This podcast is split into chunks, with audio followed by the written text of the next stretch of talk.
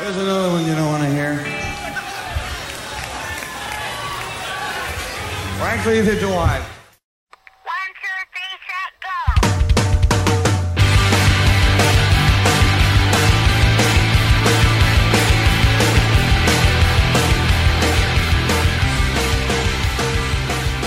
Hello and welcome to episode 94 of the Power Chord Hour podcast. Hope you're doing well out there. As always, I'm your host, Anthony Merchant, welcoming you to another episode of the show. And it is your February 2022 rundown, already doing the second one of the year. Insane, but uh, I feel like we've had such a packed show this uh, month. A lot of, lot of stuff to talk about for our rundown. But before we get into it, and uh, very fitting for uh, the last episode of the month, but a big thank you to uh, this month's sponsor, Disctopia, who uh, really did did sponsor the show for the uh, entire month. So huge thanks to them. And uh, if you've not heard me say it yet, or you have and you just have not checked it out yet, I highly recommend this for uh, all podcasters and creatives out there. Disctopia is designed by dreamers and it's powered by fans. And Disctopia is a streaming first platform where creatives can easily upload, manage, and distribute their content like music and podcasts, just like this here thing that I'm doing right now and uh, you know it's all in one place nice and easy nice and convenient. And uh, disctopia offers extensive distribution all over the web including apple podcasts spotify amazon music stitcher pandora and many many more all the big ones and uh, you get things like unlimited storage and uploads, unique listener reports, web player analytics, email support, and so much more. The best podcast hosting starts with Disctopia. And uh, if you don't believe me, check it out for yourself at disctopia.com. You know, I will throw it out there real quick before we begin too, because I'm I'm awful at like uh uh you know like announcing it on here, but if uh, you know you are a brand or a company or something like that and you know you're looking to spread the word and you know just do a do a cheap sponsorship we uh, we do them very cheap here. So uh, hit me up powerchordhour at gmail.com and uh, we'll do something. We'll work together. So uh, hit me up yeah if you're uh, if you're trying to get the word out on something if you just want to like run you know run it for like a month or something you know even if it's just like a a temporary uh you know ad campaign that you're doing just let me know. But uh anyway all done with uh, that fun stuff. We're gonna get into uh, we're gonna get into more fun stuff, even more fun than sponsors and ad reads. And uh, I don't know how you get much more fun than that. But yeah, as we get into the uh, February rundown, I uh, I've stayed very busy with the show this month. It was our sixth anniversary month. As uh, you've probably known if you've listened to any episodes this month, I, I've definitely brought it up more more than once but uh, it's uh, it's been really fun. I mean, not just because it's an anniversary month, but I've just been keeping up with guests really like really frequently lately. We've had uh, we've had guests just about every week. You know, it, it, I like doing at the end of the month. Always doing these rundowns, just doing a solo episode. So I, I always enjoy the last one. Just just me and the microphone, just come in here and just kind of bullshit. But uh, you know, every other week, just having a lot of uh, people on lately, and some great people. I mean, I I love I love. Uh, everyone I've had on. And I mean, I, I always do, not not like it's uh, any different, but it's been really rad. I mean, even like I, have I've talked about it a couple times on here, but uh, John Jughead. I mean, the legend that he is. I I recorded that now almost a month ago with him, like at the very beginning of February, like that first uh, whatever the first Saturday I think would have been and uh, it still hasn't come out. It feels like it was forever ago, but it's just his is kind of waiting because I mean we we talked about a bunch of stuff, but uh, like nothing was. You know, I, I kind of was like, you know, some people I've had on and they have like a new record coming out, or you know, like we had Travis Shettel on last week, and it was for uh, Piebald's anniversary. We were the only friends we have, and that was, you know, that was just a couple days after it came out. So there's like, a, you know, there's certain things I wanted out at certain dates. So I mean, I kind of, you know, kind of set that one aside for a while because you know he does his podcast weekly so i mean that's always you know it's always something to go check out which you definitely should go check out jughead's basement. Really really good stuff. But um yeah there's been a couple interviews that i've been sitting on here for a while and it's uh it's crazy. Because really i don't always i'm i'm bad at it. like admittingly i'm bad. There's times where I'll have like one guest ready, you know, for like the following week, but I'm not someone who has a bunch of like episodes normally like banked away. You know, like if I know I'm like going away somewhere and I have to like record some for while I'm gone, like, you know, I've done that in the past before, but like I'm not really one who uh, you know, is like ahead a whole lot. But right now I am. I mean, I have even going into March here, um, I have every episode I think planned out for each week, and half of them have already been recorded. And uh, the other one, actually a really cool one that uh, I, I'll tease it because we will definitely uh, we got it locked down, so we'll be doing it. And, and either either way, it'll be done by by mid March. But uh, Joey Cobra coming back and uh, for the second time this year already, which I'm very stoked on because I got to have him in more frequently. I like having, you know, he he lives right here in Jamestown, and uh, you know we can have an in studio guest and everything. But um, he's going to come in. We're going to talk about NOFX so long and thanks for all the shoes for its 25th anniversary, and that's my favorite NOFX record. I want to say it's his as well. I won't I won't put words in his mouth. I'm pretty sure it's his as well, and uh, we're going to do that. And I'm really really excited for that. That's going to be a lot of fun.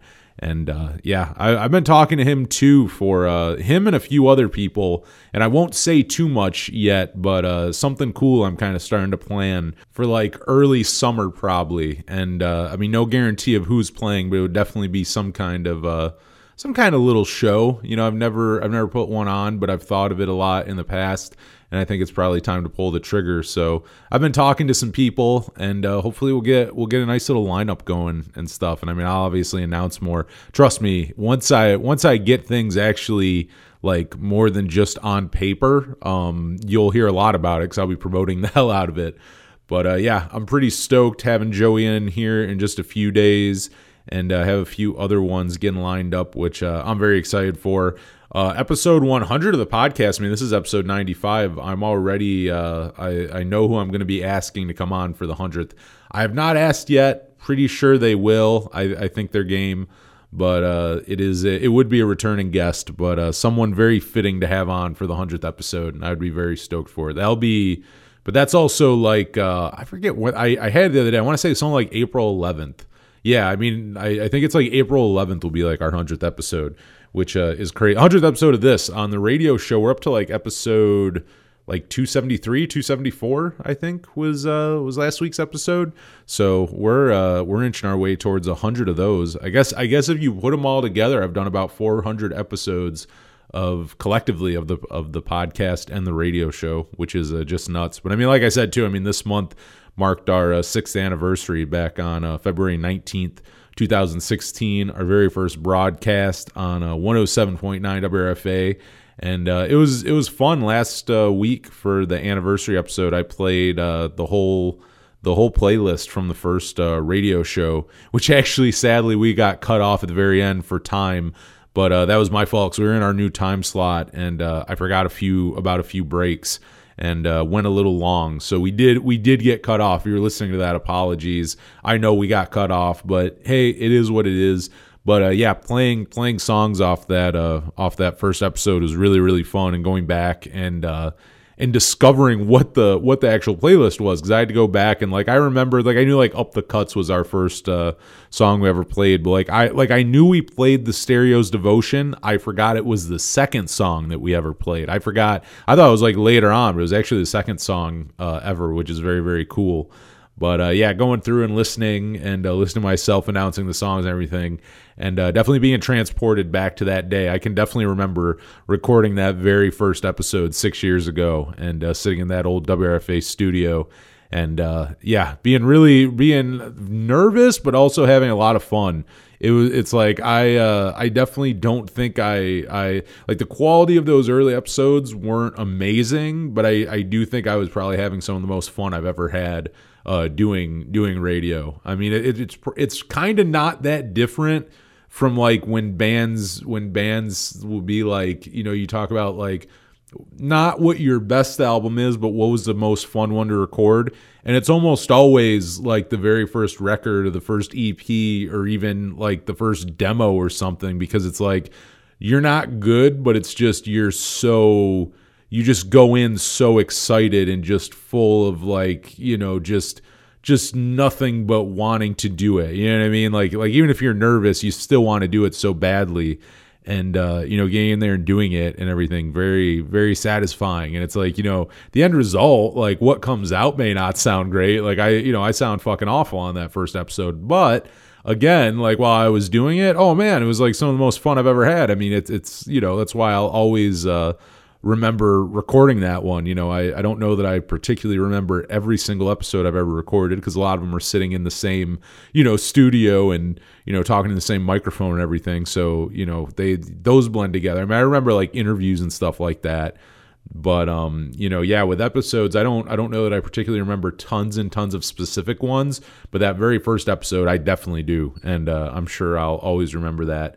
But yeah, it, it's been fun too, like celebrating this month, and uh, I mean having Travis Shettel of Piebald on for the uh, for the episode too, for the sixth anniversary, and uh, they're they're uh, if you didn't listen to that episode, uh, we're the only friends we have. Their record, my favorite Piebald record, uh, their masterpiece, but really all their records are great.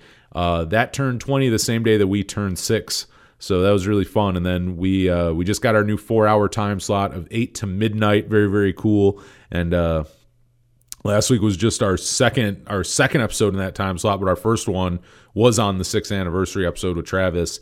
And uh, that was great. I mean having four hours we then played the entire record of uh of we're the only friends we have. We played the whole damn thing and uh, it was awesome. So we played all of that. We we did the uh, interview with travis.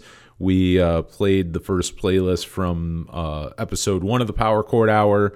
And uh, then we also played like a little assorted like you know kind of like piebald's like greatest hits you know like a couple songs off all the other records you know tried to like throw a little bit of everything in there with uh, we're the only friends we have. But it was really fun. It's uh it's cool to do it four hours now every week. It, it becomes in a way it's a challenge but like I, I feel like lately with doing as many interviews as i have it's not so much because you know the first hour hour and a half you know sometimes two hours is uh you know is normally an interview and then after that you know playing new music from whoever i just talked to and uh, then playing a bunch of other stuff. So i mean it's not it's not too bad. Funny enough it might be harder weeks that i don't have a guest because then i have to put together a uh, four hour playlist. And then like you know you put together like a four hour playlist. Not really. I probably put like three and a half hours. Normally that's what i'll do. I'll go somewhere like say three and a half hours. And then from there you start cutting it as you go. You know like though like you may you may start with that many songs but by the time i'm talking there's breaks. Like technically too the radio show doesn't start at 8 it starts at like 808 to be honest. Like there uh there's a little like rock and roll rundown where they talk about local shows and stuff for the weekend right before we start. So I mean, technically we started like 8:08, but like you know, it's all those little things where uh, you know it's not it's not straight four hours. So you'll start cutting things, but I mean, I still if I'm doing a playlist like for next week, it, it's funny. I'm doing a and, and I would still do this, but this idea did come up when we were still at two hours, and I thought it was fun because that Jughead interview I was talking about will uh, be out the following week. But like you know, kind of like is a fun way to like tease that. But um, I'm going to be doing all Lookout Records, like entire Lookout Records playlist. Now, I mean, I'm excited for that, and there is a big catalog, so you know, there's definitely songs to fill in there. But you know, it those songs, a lot of them tend to be so fast that it's like you like I got to fill a lot of time. Like there's you know like 2 hours wasn't a big deal. I I basically had the playlist ready and then we moved to 4 hours and I was like, "Oh shit, like I got to, you know, I got to kind of like hunker down and like, you know, throw this and that in." But with that, that also like that's fair enough for repeats. Like at, at two hours, I don't really throw repeats in, but if we're doing four hours, there's definitely you know there's there's certain ones you know i'm not to stick to just one song from a certain artist you know or off classic records but uh, if you want to hear what i end up playing that will be out uh, if you're listening to this uh, the week that this is out. Oh man what would that be? It's our first episode of march. Let me pull up the calendar here and i'll tell you it will be on if you want to listen to this on uh, march 4th we'll be doing that all lookout records playlist for uh, four hours. And actually i think i'm also going to be to uh, to kind of tease that jughead interview for the following week i'm going to play a couple of minutes of it i'll probably actually i'll probably do more in a couple minutes i might i might play like 20 minutes of the interview because we did like an hour and a half interview so it's a uh, it's a really great one it's a really it was like a nice long interview with jughead but uh, yeah, I think I think I'll end up playing like some snippets of it. You know, maybe play like ten minutes here, ten minutes there throughout the radio show. And uh, yeah, if you want to hear that and all those lookout songs, I mean, what a classic uh, record label. And we talked about the impact that uh, you know that label had. With uh, when I was talking to Jughead, and he's also so modest that I mean, you know, and don't get me wrong, it's not that it's not Screeching Weasel is the only band who who influenced bands from that era, but I mean, Jughead's guitar playing in Screeching Weasel was so influential to so many people, myself included. But I mean, he's too modest for that, so you know, he's he talks more about the other artists you know, from Lookout Records in that era. But he's he's not wrong. I mean, he's also a huge part of that though. But he's not wrong. I mean, them, Green Day, um, the Mr. T Experience, the Queers. I mean, there's so many like classic. I mean, and that's that's nothing. That's just that's like scratching the surface. I mean, you got Crimpshrine in there, the Lookouts, the Criminals. I mean, there's there's so many. There Pansy Division. I mean, I'm just gonna keep going on. So uh, so I'll stop because you get what I'm saying. But uh, such a such a great label. So yeah, we're gonna celebrate that and play four hours of Lookout Records on uh on this week. I keep saying next week's radio show. It's really this week technically. Uh, you know, because it'll be Friday night. But yeah, eight to midnight now. Eight to midnight Eastern every Friday night on 107.9 WRFA in Jamestown, New York. And if you do not live in Jamestown, good chance you don't. Uh, check us out at WRFALP.com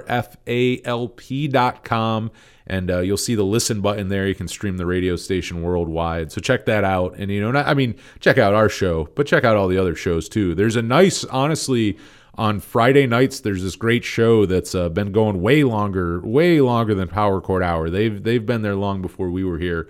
But uh, Third Street Garage and uh, Rob Jones plays a bunch of like punk rock or like garage rock, punk rock, like I mean, not terribly different from a lot of the artists that I play on Power Chord Hour. Like I definitely we we work I think very well back to back, which is nice because uh, the Power Chord Hour in 2016 when we started did start at 8 p.m. Our original time slot was 8, and then a few years later we moved to 10, and uh, now going back to 8 o'clock, uh, we return to uh, being right after Third Street Garage, and it, it, makes it makes a lot of sense. The two shows, if you listen to them, um, it makes total sense. So you know, check out obviously check out our radio show, but check out Third Street Garage because if you if you're a fan of this, I think you'll be a fan of the music that Rob plays on there, and uh, all the other great all the other great shows on uh, WRFA. It's such a it's so diverse. You'll hear so much like like you know you can hear you might tune in and you'll hear like you know you'll hear my show.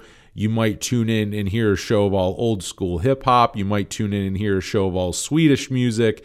You might tune in and hear like all grateful dead bootlegs. And if you do tune in for all grateful dead bootlegs i apologize. Uh that maybe you'll turn us off but come back after. That one i might apologize for. But but anyways, there is a lot, you know, a lot of cool uh, stuff gets played on there. So I'm very, very uh, stoked to be part of the station. And uh, now to do four hours a week, very, very cool. Basically, basically took over Friday night on WRFA, and I'm all about it. I'm very stoked. So uh, yeah, we got we got that Jughead interview coming up here next week. I mean, on the on the podcast that will be uh, that will be next week on here.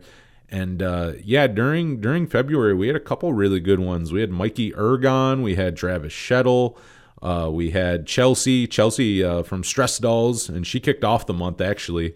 And uh, I believe I recorded that with her at the end. I think it wasn't February yet. I think it was like the very end of January. Uh, we recorded that, but that that was our first episode of uh, February, and really really fun and uh, that's another one who uh, again i'm not i'm not like you know nothing's announced so maybe i, I shouldn't uh, say all this but another one once i get this uh, show going uh, for down here sometime in the summer would, would definitely be on the list of uh, people i would i would like on that show. But yeah chelsea talking about the buffalo music scene and the fredonia music scene that was really fun. We both went to school in fredonia. She graduated like a year before me but uh, talking about the music scene while she was there and the music scene while I was there.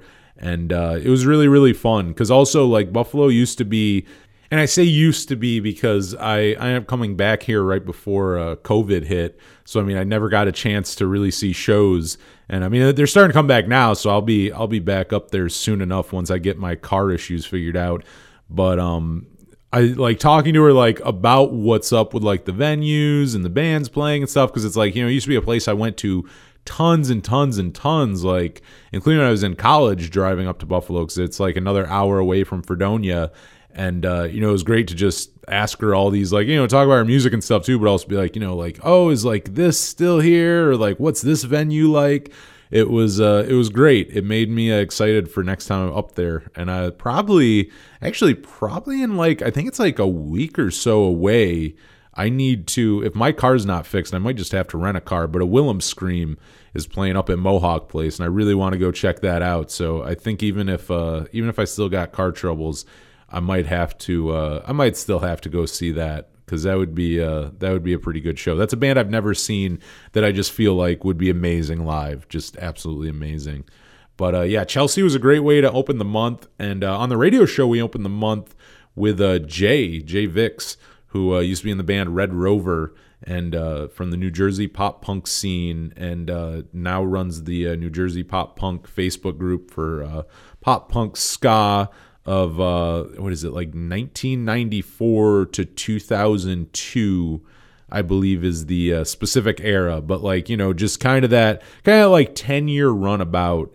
And uh, really really good dude. We put that up on the podcast feed a, a bonus pch episode a while ago. But uh, that was really fun. That was actually a four hour episode. That was before we got in the four hour time slot but uh, WRFA was cool. Like when we were at 10 o'clock, like because afterwards it was just kind of late at night, it would just be like a random music mix. So, I mean, they would be cool anytime I'm like, hey, do you think we can like, you know, go till like 2 a.m.? Can I do like a 4A or like a four hour uh, episode? They're always cool with it. But uh, now we're just doing four hours every week. But yeah, I went four hours earlier this month with Jay, just talking about the New Jersey pop punk and ska scene and playing a bunch of songs and uh, it was really fun. It was too good not to put on the on the uh, podcast feed.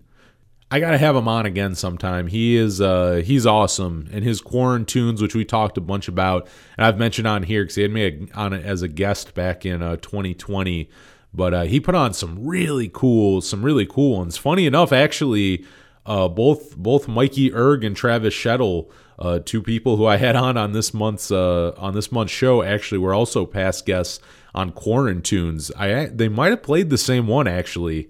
Um, I can't remember. He he did them. He hasn't done them in like about a year now, but they're great. I really hope he brings them back at some point because they're uh, they're just awesome performances from from uh, you know a lot of them are from bands from that New Jersey pop punk scene, but also bands who toured during that era and would uh, come through. And yeah, really really neat. It was an honor to uh, be on it too a few years back. But I wanted Jay on, and I thought this was the best way to have him on to to uh, talk about something near and dear to his heart and a scene that I think is very cool. Even though I wasn't there, it's cool to talk to him. Mikey Mikey Erg actually. Uh, if you didn't know, he came up in that scene too. We talked about it during our uh, interview, not for four hours though. That was more of we talked about it for like five ten minutes. But uh, yeah, with Jay, we talked about it for like four hours and was just uh, it was a great time. It was fun talking to him. Like so many so many good guests this month. Uh, like just really fun. Even ones you haven't heard yet with uh, Jughead and another one actually really really cool. Uh, I did it last. It would have been last week, but uh, Mickey Leigh which, uh, if you do not know Mickey Leigh, he is uh, Joey Ramone's younger brother and uh, was a frontman of the Rattlers, and now he is in his new band, Mickey Leigh's Mutated Music. Just put out a great new record, Variants of Vibe, and uh, I got to talk to him and uh, interview him about it and uh, talk about the book I Slept with Joey Ramone that he wrote, which is so funny. I swear, I've been meaning to read that book since high school. That book came out in 2009, and I think since 2009, I have I have walked past it in Barnes and Noble and a bunch of other places. A Borders, I definitely shout out Borders. When remember remember Borders, you guys. I, I'm sure there was a time in my life where I walked through a Borders and saw that book.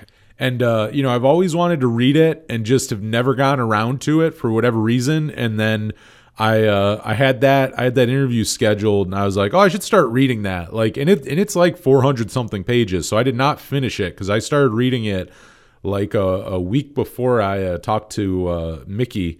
But uh, I, I, had to put George Clinton's book on uh, pause. I, it's so funny because if you listen to last month's January rundown, I was uh, I just finished Richie Ramone's book, and I, I, I gave like a book review almost on Richie Ramone's book just last month, and then I I uh, started George Clinton's uh, book, and was re- and is really good too. I really like George's book, and it's been uh, it's been great. But I I put it on pause when I found out I was uh, interviewing uh, Mickey because I'm like this seems like the best time to read. I slept with Joey Ramone like you know before I talked to him, and uh, I had a lot of fun talking to him. I was kind of bummed because when we when we got it booked, I uh, I don't know if it was publicist or what, but uh, it got screwed up because Mickey had to go had to go uh, do a music video, and I can't forget I forget what song it's for, but it's going to be out soon, and I'll definitely promote it when it's out. I'll I'll, uh, I'll throw it on social media for you. But uh, you know, I, I called him, and I don't I don't think he knew it was supposed to be right then. So uh, I mean, he was very nice. He made it work because he did have to go to a video shoot, and I'm like, you know, we can uh, reschedule. But he was very nice and uh, you know called me back he's like give me a minute like i'll figure this out and uh, he did but it wasn't as uh, just sadly it wasn't as long as i would have liked i would have loved to do like a really there's just so much to talk to him about i mean whether it's you know Mickey Leigh's uh, mutated music, his time in the Rattlers. You know, I mean, obviously being Joey Ramone's brother. I mean, he wrote "I Slept with Joey Ramone," which is right now being adapted into a movie.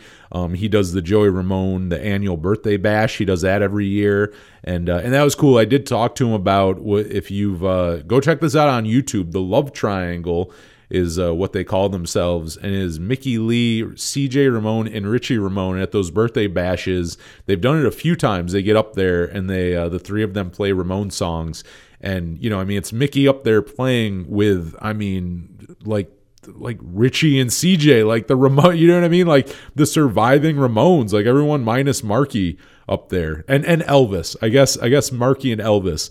But uh, you know, I I would say the best, I mean, the best drummer he has up there, Richie Ramone, and CJ, such an amazing legend. And uh, you know, it was great talking about that and asking him like what it's like to get up there and you know play play those songs that you know your brother wrote, and then you're also performing them, you know, with actual Ramones. I mean, just insane. And uh, was very cool. We talked about all that, and I also realized too, like in the middle of the in the interview, I told him the uh, the triangle is complete because I've interviewed CJ, I've interviewed Richie, and now I've interviewed Mickey. So uh, I've I've now interviewed everyone from the Love Triangle. But uh, yeah, it was really cool to talk to him. Again, I wish I would have had more time. I was like like it's probably like a forty minute interview. I think it's like somewhere in there, which like isn't bad, but like honestly i probably had enough like questions written we could have done like a two hour podcast like we we really could have done like a two hour interview but uh, you know that's okay. I'll uh, you know it, it happens it happens in interviews, and I think that's why it's good to have like more questions than you need because like when I was going through like instead of going going down and like I, I kind of have an idea of how I wanted you know, like things I wanted to ask him and stuff. But once I found out we had like X amount of time, they had to go record a music video. I kind of got it down to where it's like okay, like you know, I still want to promote because I don't I don't want to be one of those guys who just asks him about Joey Ramone. Like that that has to get I mean, the man is a musician and has done so much in his own right and uh, you know, and I'm a fan of his new record and I like the Rattlers and everything. And uh, you know, there's a lot of stuff to just talk to him about. But it's like, yeah, obviously, I'm a huge Ramones fan. Like, I want to talk about being Joey Ramone's brother. Like, I got some Ramones questions. So uh, you know, and I, I feel like I got a little bit of everything in. You know, we got Ramones talk in there. We got talking the new record. But uh, you know, there's definitely like I didn't get to talk so much with like CBGBs. I mean, he played CBGBs a lot. He obviously saw you know the Ramones playing there like uh, all that stuff. So I'd love to talk to him more about like you know New York City in the in the 70s and 80s. That would have been a lot of uh, that would been a lot of fun. But it's still still a really uh, fun interview, and that'll be out that'll be out the week after uh, Jugheads. That'll be in two weeks. That'll be out. But uh, go check that out. Variants of Vibe, the new uh, the new record from Mickey Leigh's Mutated Music. And uh, if you've never read I Slept with Joey Ramone, I'm uh I'm I'm still reading it. I'm now at this point. I was gonna jump back to George's book, but now I got to finish this before I jump back to that because now I'm further in. Because I was trying to like speed read this before the interview, so like now I'm now I'm like a hundred something pages in. So now I got to finish this book and then I'll jump to George Clinton's book again. But it's so funny because I mean, yeah, go listen, go listen to the January rundown.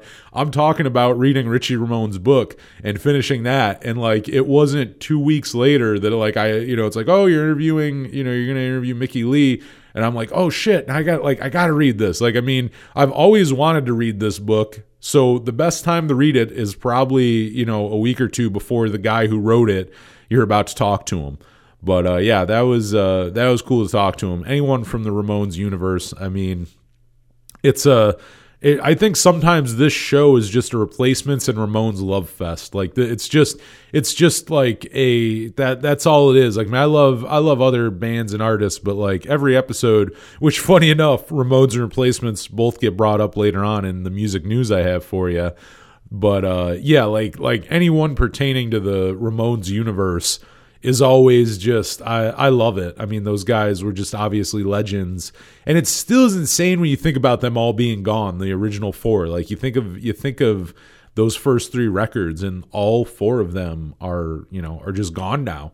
And even even on the other ones, you know, I mean, if you look at like Richie Ramone era, Richie is the only one who is still alive off those ones. Marky's the only one who's still alive on those first couple records that he did with them. Not uh, obviously not the later ones. Him and CJ are both still alive, so you still got the rhythm section from uh, like the last like three uh, Ramones records. But all the other ones, you either got they're either passed away or one member standing you know, with the drummer. There, there's the drummer on it still uh, surviving. But that's about what you get, which is so sad.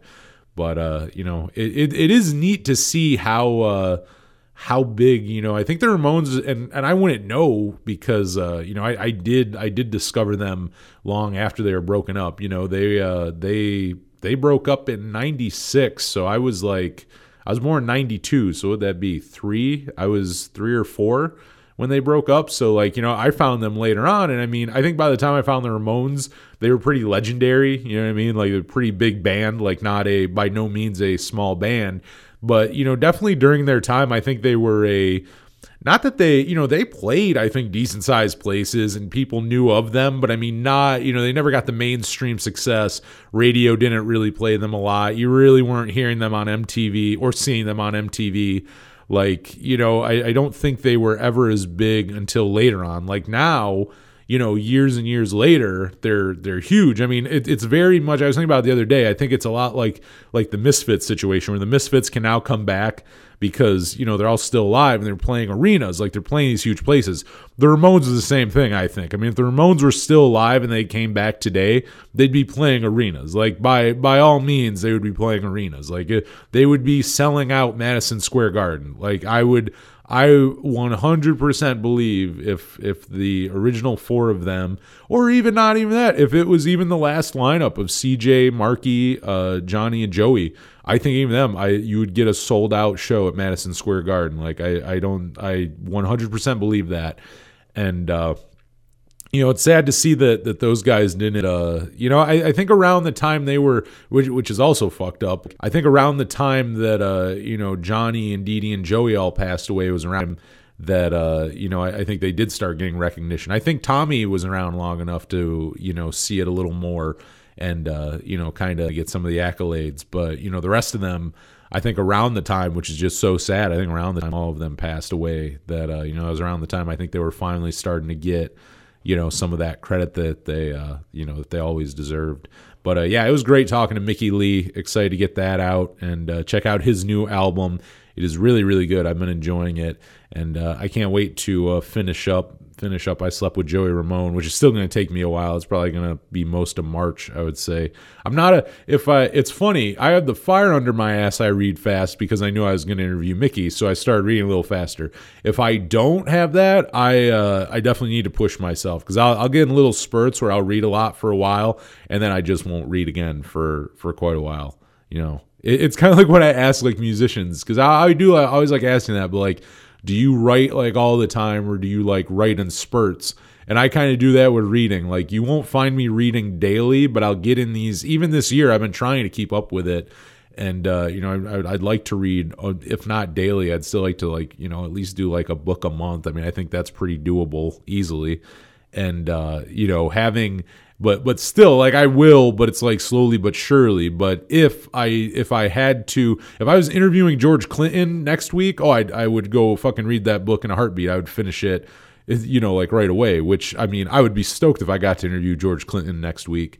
I uh, I loved his book. I was getting I was so slow getting through it because I'm I'm right at the beginning and like he's talking about all these like really early like soul influences of people I've never heard of but like he's describe like he's just describing and it's so like he just has a love for music. Like like he still genuinely loves music and and all the stuff that he came up on and all his influences. Like you can still tell there's like you know like he still has that admiration for those for those people. And like he's talking about like some of these like old old like soul legends. Not even le- actually i shouldn't even say that because like they're some of them were a lot more obscure. Like i'd never heard of them.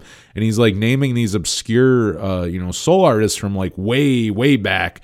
And uh you know i had to keep like putting the book down and googling them and listening to them because like the way he would describe describe some of them like you know it's like oh my god i gotta hear that. He's like you know this is you know this guy's voice sounded like this or this guy's voice was like smooth as butter this guy's voice and like you just gotta go you know like it just made me want to go listen to everything. And uh, i had to keep like putting it down. I i, I think there was like I forget the chapter, but there was even like one specific chapter where it was just like every page was like that. Like because he was comparing everyone in his band. He was like giving a comparison to everyone in his band, who they sounded like, like who they were shaping their uh you know their uh, voice to, to be like and it was like oh my god i listened to all this and it was all really really good because it's like i mean if george clinton says it's good that like if he's bringing up in this book and telling you that they're they're a really good artist you gotta go listen to it but uh, I was really enjoying his book. I get back to that after I uh, finish this one. So I got I got some reading on my hands, and uh, I got some more interviews coming up too. So I got a I, I just broke out a, a, new interview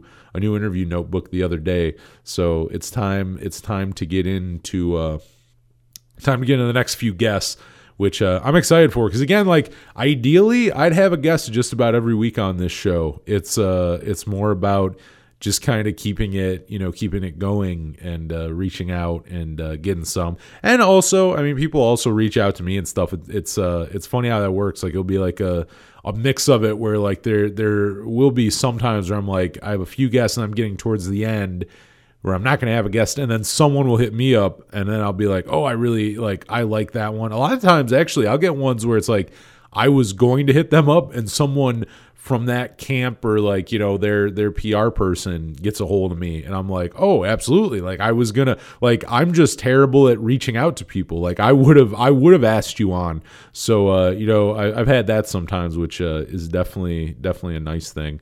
But uh yeah I I just plan going into March here planning to uh continue reading and writing interview questions and just kind of getting stuff around I uh, I do want to I do want to thank too a uh, quick shout out to uh, Hank's Alternative Radio for uh, giving me a shout out on his show a couple weeks ago. It was very very nice. Told everyone to go uh, check us out and uh, our website and us on you know on follow us on social media and everything. And uh, it was just very very cool. Very nice shout out. And he plays a lot of great stuff on on his show. So you definitely go check out Hank's Alternative Radio. He is uh, we follow each other on Twitter. I believe he might. I don't know if he he's probably on Facebook too, but uh, Facebook and maybe Instagram, but at least Twitter. Just go look up Hank's Alternative Radio, and uh, also on YouTube you can go find his shows. But go check him out. He, I mean, you know. Not uh not totally unlike stuff I play on here. He uh, I forget what band it was. I was I was asking uh, people if they if they had any like requests for lookout bands for that all lookout records episode I'm doing next week and uh he I forget what band it was. I got to go back and look. I'd never heard of them. They're a more obscure one, but they were really good. And it was interesting because they were more on like the power pop side. Like you could hear why they were on Lookout Records, but they kind of came from a different angle than a lot of uh, than a lot of the your typical Lookout bands. And I really really liked it. But uh, i will definitely I'll definitely play something from them. I just got to go back and look at look at uh, what band he tweeted me. But uh, yeah, check out check out uh, Hank's Alternative Radio. That was nice of very nice of him to uh, shout me out, and it was just a great it was a great month to celebrate. It was like our you know our anniversary month, like just really a lot of cool stuff, like a lot of uh, interviews with people who I absolutely love and uh, look up to. And you know, and then that new time slot, really, really rad. And then I was just talking to shout out, shout out to Grace, who uh, has made if if you have a, a Power Chord Hour T-shirt, she's got them made for us twice before. But if you own one of those, she uh, she's gotten them made like so nice. Just a fan of the show pays like just she paid to get them made just because she's very nice. And uh, you know she said well when uh, sometime coming up she's gonna get some more made for us. So uh, I don't know once I once I figure that out once she gets them and everything, I'm uh, I'm sure I'll be offering them up for uh, you know for the trade of a of a nice uh, review rate and rate and review or something like that. You know, I, I won't. Uh, I never charge for them. That that would just. I don't know. I wouldn't like that because she does it. She just does it as a way to help promote the show. Like she's a big fan of of the rate. Like going back to, through the radio show. Like she's rad because she's here from Jamestown and uh, has been supporting the radio show since like 2016. So she goes way back, but uh, she was getting shirts made before the podcast was even a thing. Uh, she was getting made for the radio show. But uh, yeah, just insanely nice of her. But I mean, if she's getting those made, like I'm not, I'm not trying to turn a profit on those. Like I'm not, I'm not trying to charge people. But uh, at least I can exploit you for a nice review for a T-shirt. I think that's a fair enough trade because I still do have to pay shipping. But uh, yeah, once uh, once that happens, I will uh, I will definitely let everyone know. But you know, I, I shout out to Grace for getting. I mean, for getting those made in the past. Forget even offering to get them made now. I think that was always that's always one of the raddest things like anyone's ever done for the show. Like you know, definitely definitely not expected, appreciated, but not expected at all. So uh, you know, very very cool of her. But uh, yeah, I guess I guess that's kind of like everything of my uh, of my pre ramble before I get into some new music. Though I say that's everything like it was nothing, and I think we're like 40 minutes in now. But uh, some good music that did come out this month, and then I'll play you a couple songs. Superchunk just came out with Wild Loneliness, and I mean, do I have to? Do I even have to say anything? It's new Superchunk. You got to go check it out. If you haven't checked it out yet, what the hell is wrong with you? A, uh, a new live EP from Bob Mould came out. Speaking of Merge Records, new uh, new one from Bob Mould called The Ocean, with a uh, I believe one or two Husker Du songs on there and a uh, solo ones. Go check that out. Uh, Bob Mould is amazing live, so you know that EP is good. Uh, like I mentioned, Mickey Leigh with Variants of Vibe, and he's going to be on this here show in two weeks talking about that record. So go listen to it now so you'll be ready for that interview. Scott Sellers of Rufio, that dude has put out so much music during the last few years, and he just put out another one. It is the 13 EP. So go check that out.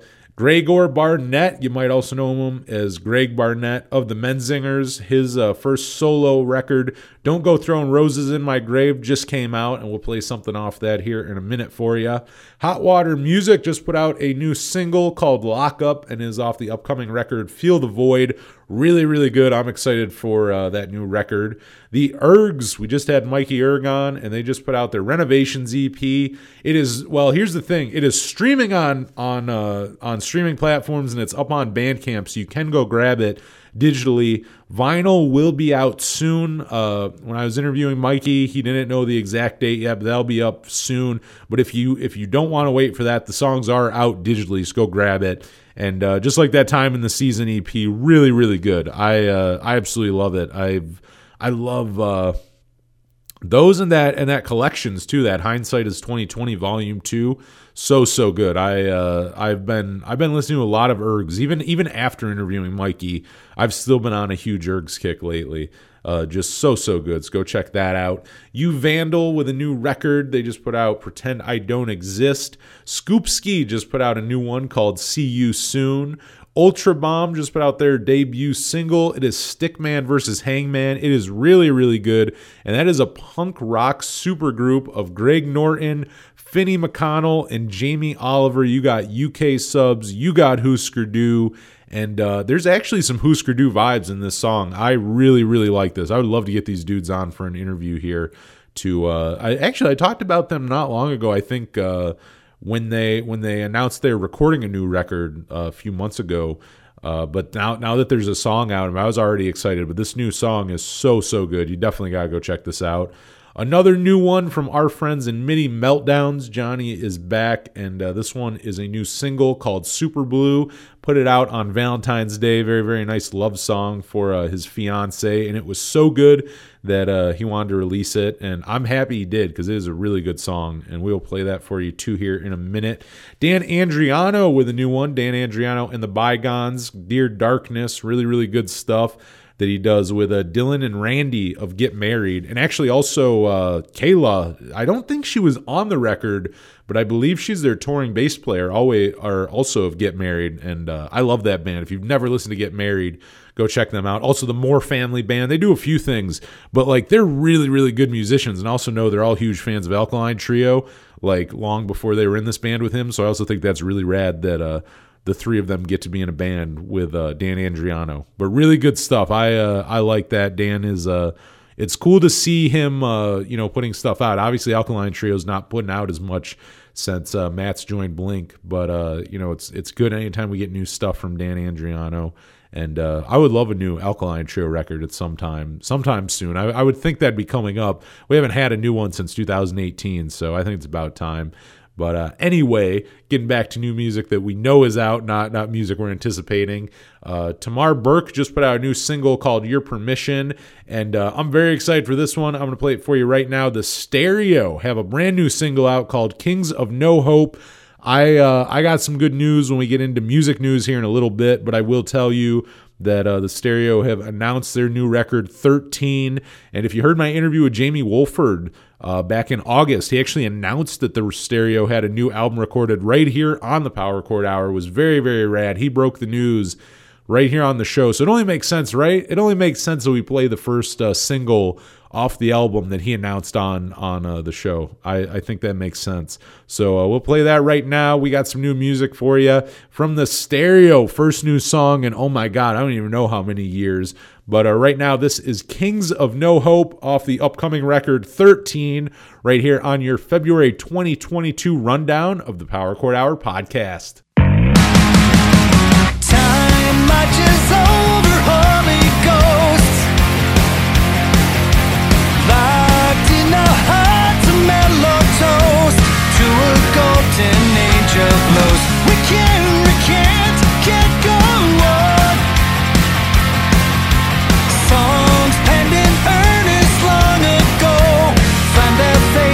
say hello To the kings of no hope Call the stereo.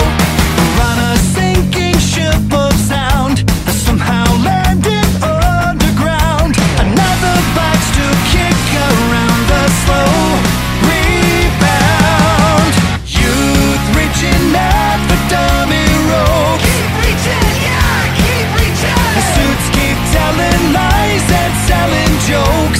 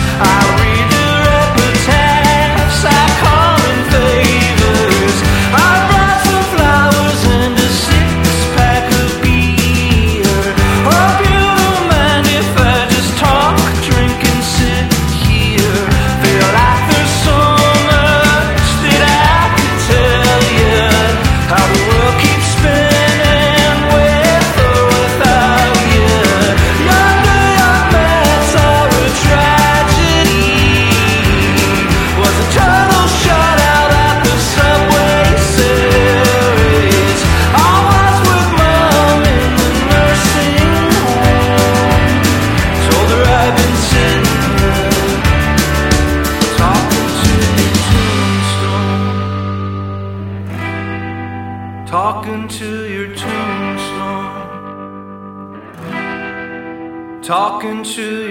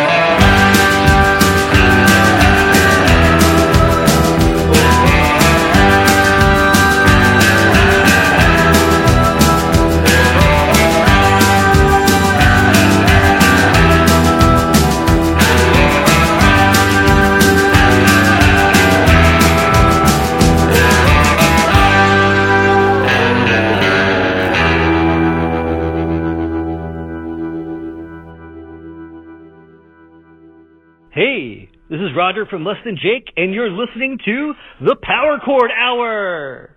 Nice.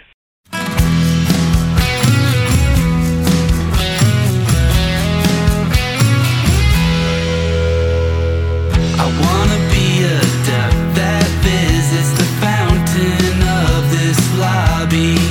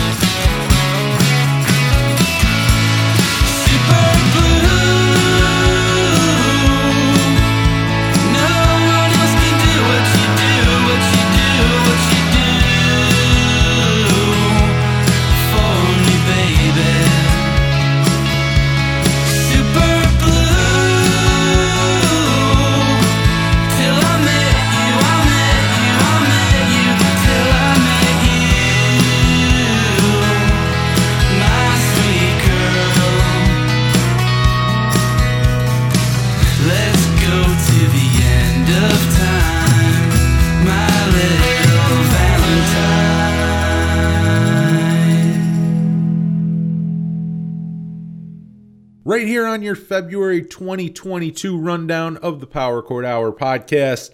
That was Mini Meltdowns with their brand new single Super Blue. Hopefully, we get some more stuff from them this year. They uh, they always put good stuff out. Before that was Gregor Barnett with Talking to Your Tombstone off his debut solo record, Don't Go Throwing Roses in My Grave. Really, really good. I, I really enjoy it. Like the whole record's good, but there's probably three or four songs on there that uh, stand out as I think some of like Greg's strongest stuff. And uh, it, it's a nice mix on there too because going into it, I was like, you know, I wonder if because I'll be honest, like I was I was excited for it, but I'm like, you know, I wonder if this is just going to be an album that you listen to and go, oh, these should have just been Menzinger songs. But I gotta say, after listening to it a few times now, like it's still you can tell who wrote these songs. I mean, they sound like songs written by Greg, but like they're different enough where I would I totally get why they're a solo record. You know, I mean there's the charm of the Menzingers in there, but it's not it's not just stripped back Menzinger songs. So I totally get why he did these uh, solo and uh, doing them with Will Yip only made it better. I mean everything Will does uh, is just so fucking good. I mean if I if I like look back at like the last decade, I feel like Will Yip has worked on like all all my favorite albums. And I think he played on it too. He produced it, but I want to say he also played the drums on it. So just really, really good. Greg and Will together. It's a uh, it's a nice combination, and that record's really, really good. So go check it out. Don't go throwing roses in my grave. I don't know if he'll be on. I uh, I did actually send out for an interview request, and uh, we'll see if that happens. Definitely, uh, definitely no guarantees. And I don't know if Greg does a lot of like podcasts or not, but hey, I like that record, so well worth uh, well worth reaching out and seeing if we can't make something happen. And uh, opening up, up that block of music was the Stereo with Kings of No Hope, the uh, first single off their upcoming record 13, which I'm very very excited about. And uh, that brings us into our very first piece of uh, music news. Like I mentioned earlier, last August, Jamie Wolford of the Stereo was on this here uh, show, and he did announce that the Stereo had written a brand new record, and that uh, Rory was putting together a uh, five part mini, kind of like mini series podcast about the stereo. And uh, now both of those things are coming out, and uh, you can help by going to the Stereo's brand new Kickstarter campaign and uh, help crowdfund a brand new record from the band. The first one in, oh my God, I mean, I think almost 20 years. And uh, you can go check it out. They're going to be releasing their brand new album called 13, and they have their brand new podcast series called Kings of No Hope. The uh, first episode of that podcast is out now, and if you go back the Kickstarter, you do get the shows, I believe, two weeks in advance. And uh, also, there's a bunch of great perks if you want to go check that out. That include shirts, deluxe edition vinyl of the new record, a demo and B-sides collection, cassette tapes, a Zoom chat with the band, a custom song written from the stereo, and a ton more. That campaign is going on from now until March 9th, so you still got about a week to uh, go help out, and uh, you definitely should. There's some good perks there. Plus, I mean, a new stereo album. I mean, you just you just heard that new song. I mean, I'm pretty damn excited for the rest of that record. So uh, if if you want to go help out, and they are doing really well right now, actually. Like as I as I record this, and it's probably went up since. But uh, the band is currently at thirty-two thousand dollars, and uh, you can help them reach their next goal of forty thousand. So go check it out at Kickstarter.com. And uh, very, very cool. They're a band who just they they did not get the credit they deserve the first time around. So how rad is it that they're like coming back now and like people are really excited for the new record. That I mean, that new song is so good. They've uh, I they they said that this album was kind of like the spiritual sequel to 300, and I get what they're saying. Even just off that first song, I'm like, I I, I love it. Like they just they picked up where I mean, I know where they left off. I mean, because Rory wasn't in the band at the end, but like they kind of picked up where they left off after Rory was gone. You know, after you know Rory left and everything. So it uh it, it just gets me so excited. I was excited already when he announced it before I heard anything because I mean just just saying hey the stereo's working on new music got me excited. But when you hear something you're like oh my god like you like they're just great. It's uh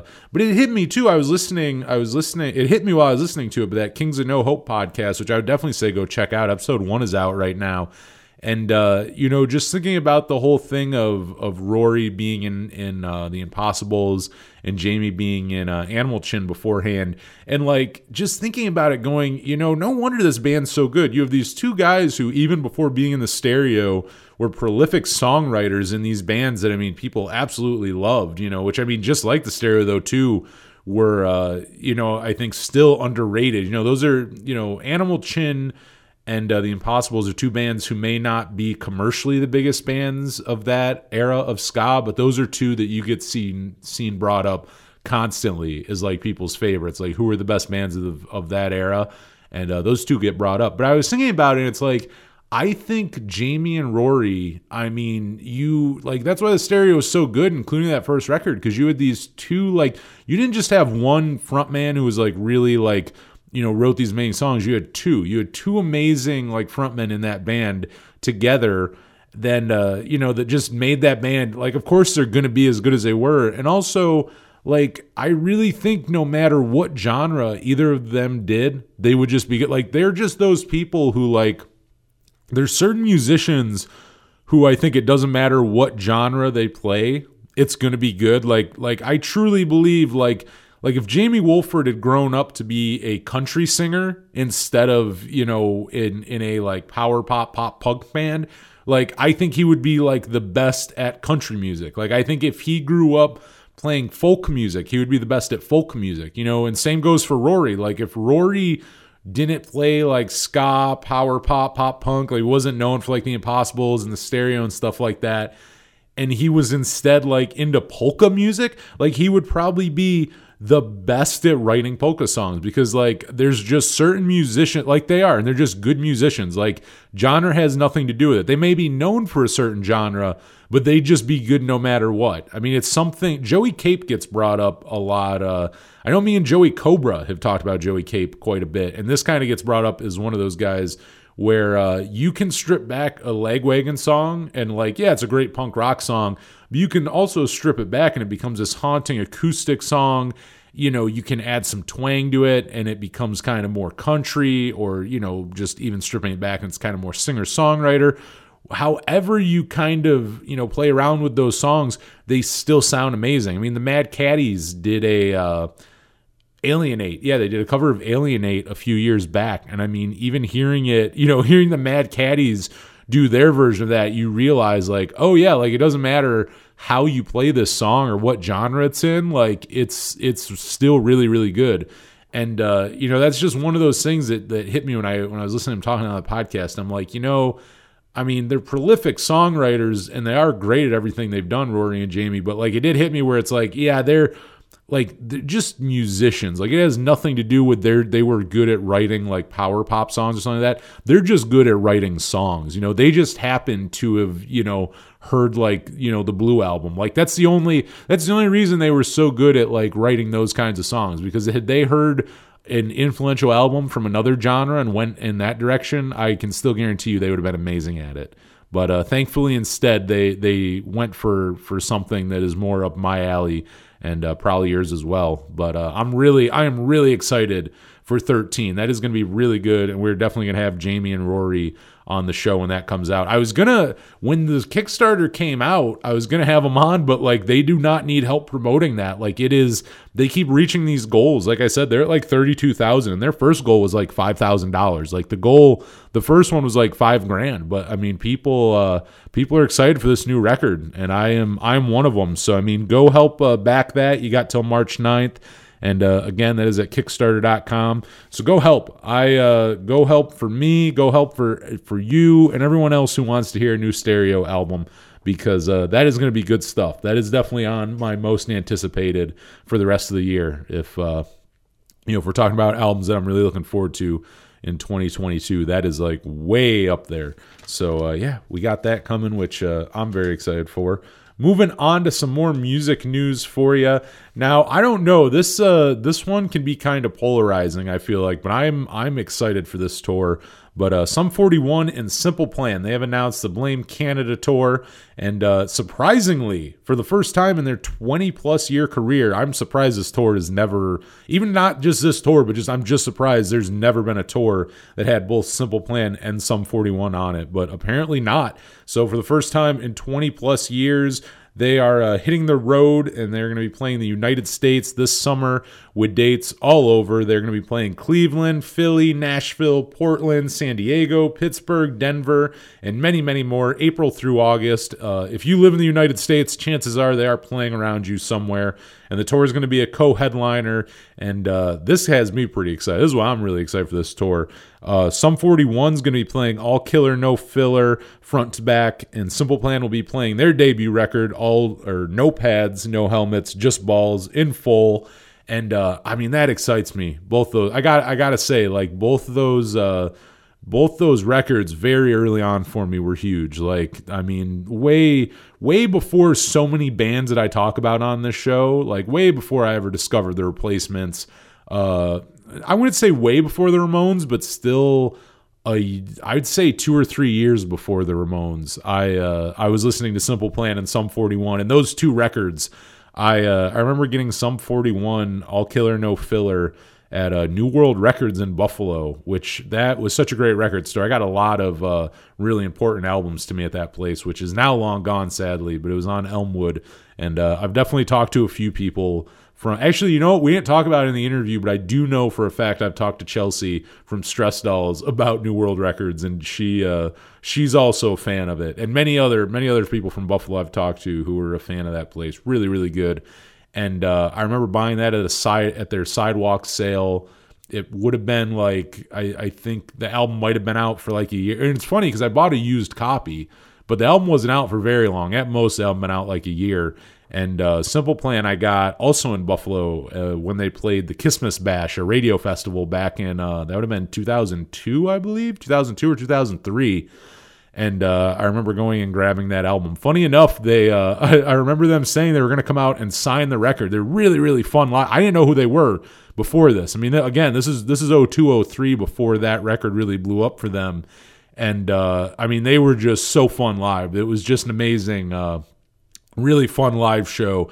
Definitely the best band to play that uh, that radio festival that night. But I remember them saying they were going to come out and sign uh, the CDs after, and I went out to buy one and uh, they never came out sadly. But i think it, it was just the demand i think uh, i think it was the merch people said. Maybe it was a total lie but they said it was just too many people came out to uh, actually go out and sign. Originally they didn't think that you know no one knew who they were and then there's just too many people to come out there and sign them all but uh, you know, either either way, I bought that record and a really really big one for me. So I mean, I'm I'm excited for that tour. Like you know, I uh, I, I feel like Sum 41 and Simple Plan can both be polarizing, just in the way of you know, obviously obviously there there's a lot of like older punks or people who are more. Uh, you know, I, I don't know just holier than thou about about pop punk, which I mean I, I can be at times, which I also then go, it's ridiculous. You're talking about a genre called pop punk. But uh, you know, I will never not love those uh those records. You know, I uh I don't know. I, I definitely haven't followed Simple Plan so much in like recent years, but I mean they're they're uh really rad dudes, always put on great shows. And I mean that those first two albums were huge for me as a uh, as I mean going in goddamn like nine years old like nine or ten I would have been around when I when I found those. So I mean those were really like my entryway you know into uh into pop punk and then eventually more punk rock and stuff. But to to hear both of them play those records I mean talk about a nostalgia fest you know I uh and I'm about it. That is a nostalgia fest that I got to say I'm probably buying tickets to. I won't I won't lie I, uh, you know, th- they have me on that one. You know, there, there's, uh, and I know I've talked about this. I've talked about this a bunch. Just the, the good and bad of it, but just also just the things about it that interest me. But just the whole kind of nostalgia circuit of things. But this one, this one is very much on that for me. To uh, and both bands I've seen tons live throughout the years. I've seen Sum 41 and Simple Plan a bunch. Even even like later on, like I saw Simple Plan like I mean, given it's been like 10 years now, but like Warp Tour 2011, uh, Sum 41 I saw at the Alternative Press Awards when uh, Dave rejoined back in what was that? I think 2015, which was really cool. I got to say, I, I did not know that was happening. And uh, they got on stage and played, and then all of a sudden he came out. I don't think he came out for the first song. I want to say they like played. I could be wrong, but how I'm remembering it is Sum 41 played a song, and then all of a sudden the next song they played Fat Lip or something from that era, and Dave came out, and it was like, oh my god, because again, all killer no filler, huge record for me, and uh, you know to see to see them up there playing that, you know minus minus uh, Steve was out of the band at that point, but you know minus Steve having uh, Cone, Deryck, and uh, and Dave up there was just insane. Was so so cool to see. So. I uh yeah, I think I'm definitely going to this Blame Canada tour. I I'm, I'm sure a lot of other people will too. I mean, those records were huge in the early 2000s. You know, I really we're kind of at that point now. I think like 01 and 02 and 03 even. I'll even say that like we're talking about like a 3-year stretch.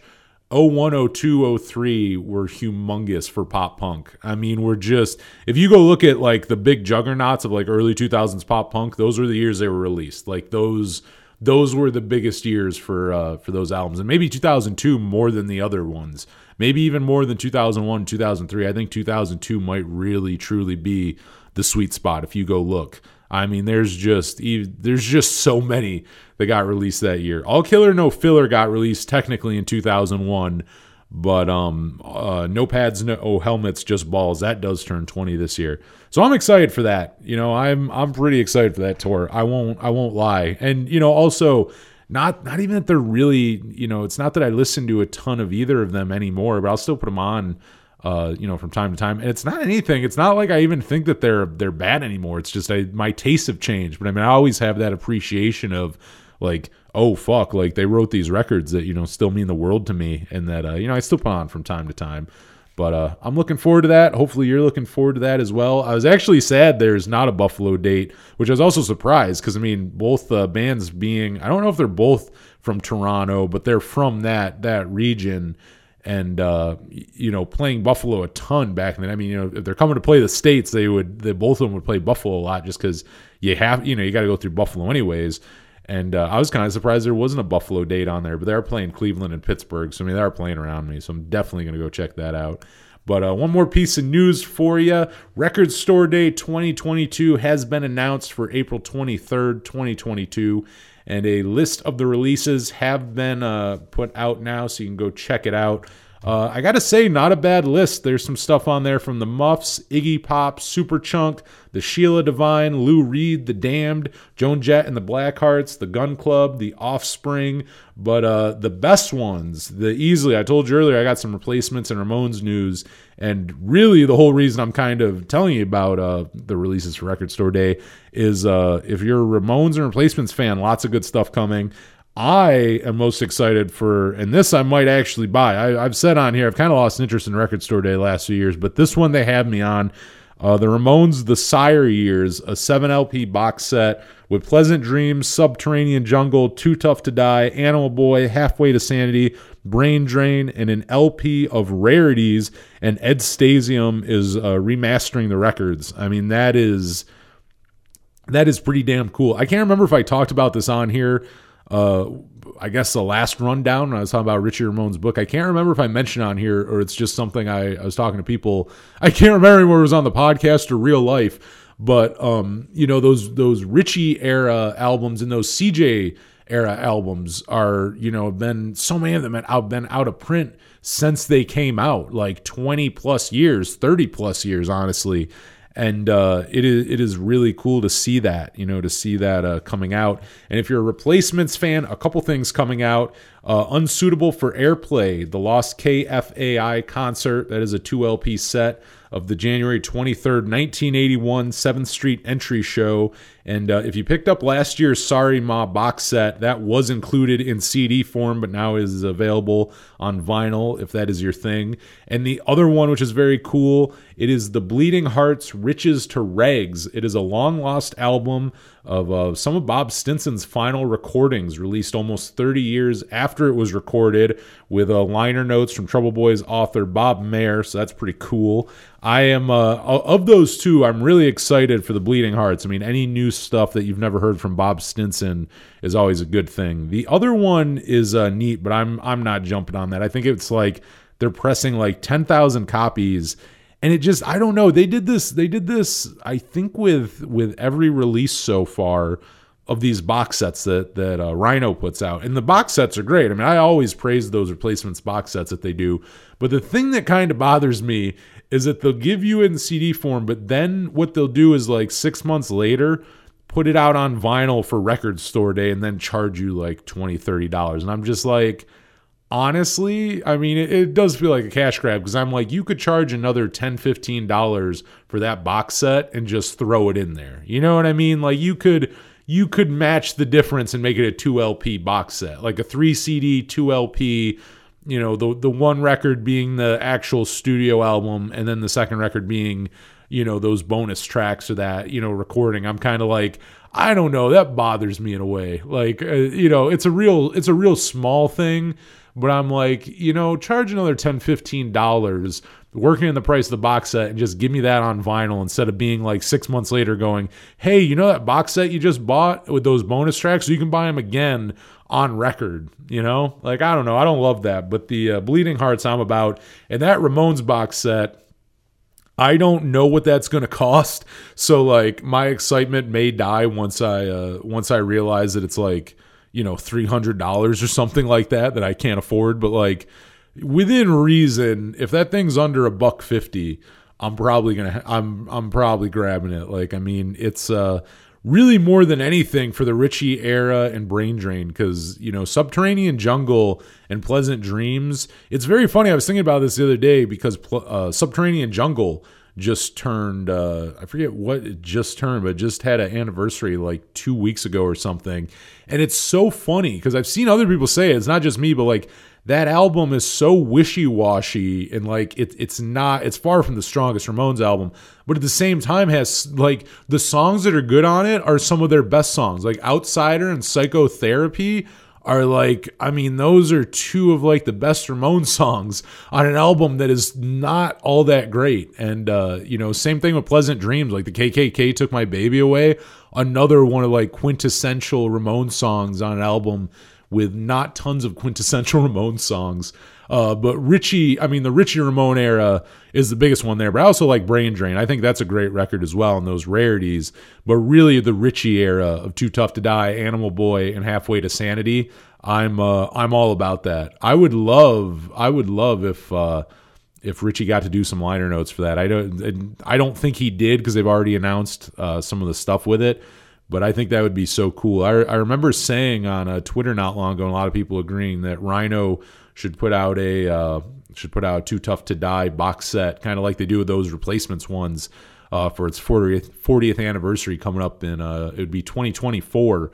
And uh, you know, I mean, this isn't a box set; it's just on vinyl, so they could still do it. But it is great to see Too Tough to Die getting a vinyl release. But I would still love in two more years if they did a box set like they do for the replacements and for the uh, they've done it so far with the first uh, four, the first four Ramones records, and also It's Alive has also has also gotten the box set treatment.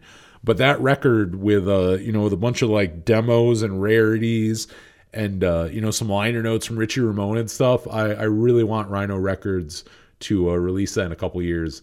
And uh, I, I, remember when I tweeted it though, they uh, I don't remember if they retweeted it. They might have just favored it, but a bunch of people who weren't even following me started like, yeah, like they were. I got lots of retweets and favorites on that because people were like, fuck yeah, like everyone wants that. Like Too Tough to Die is just. I, I talked about this last time, so I'm not gonna get uh, again. This is really is sometimes just becomes a Ramones and Replacements fan show.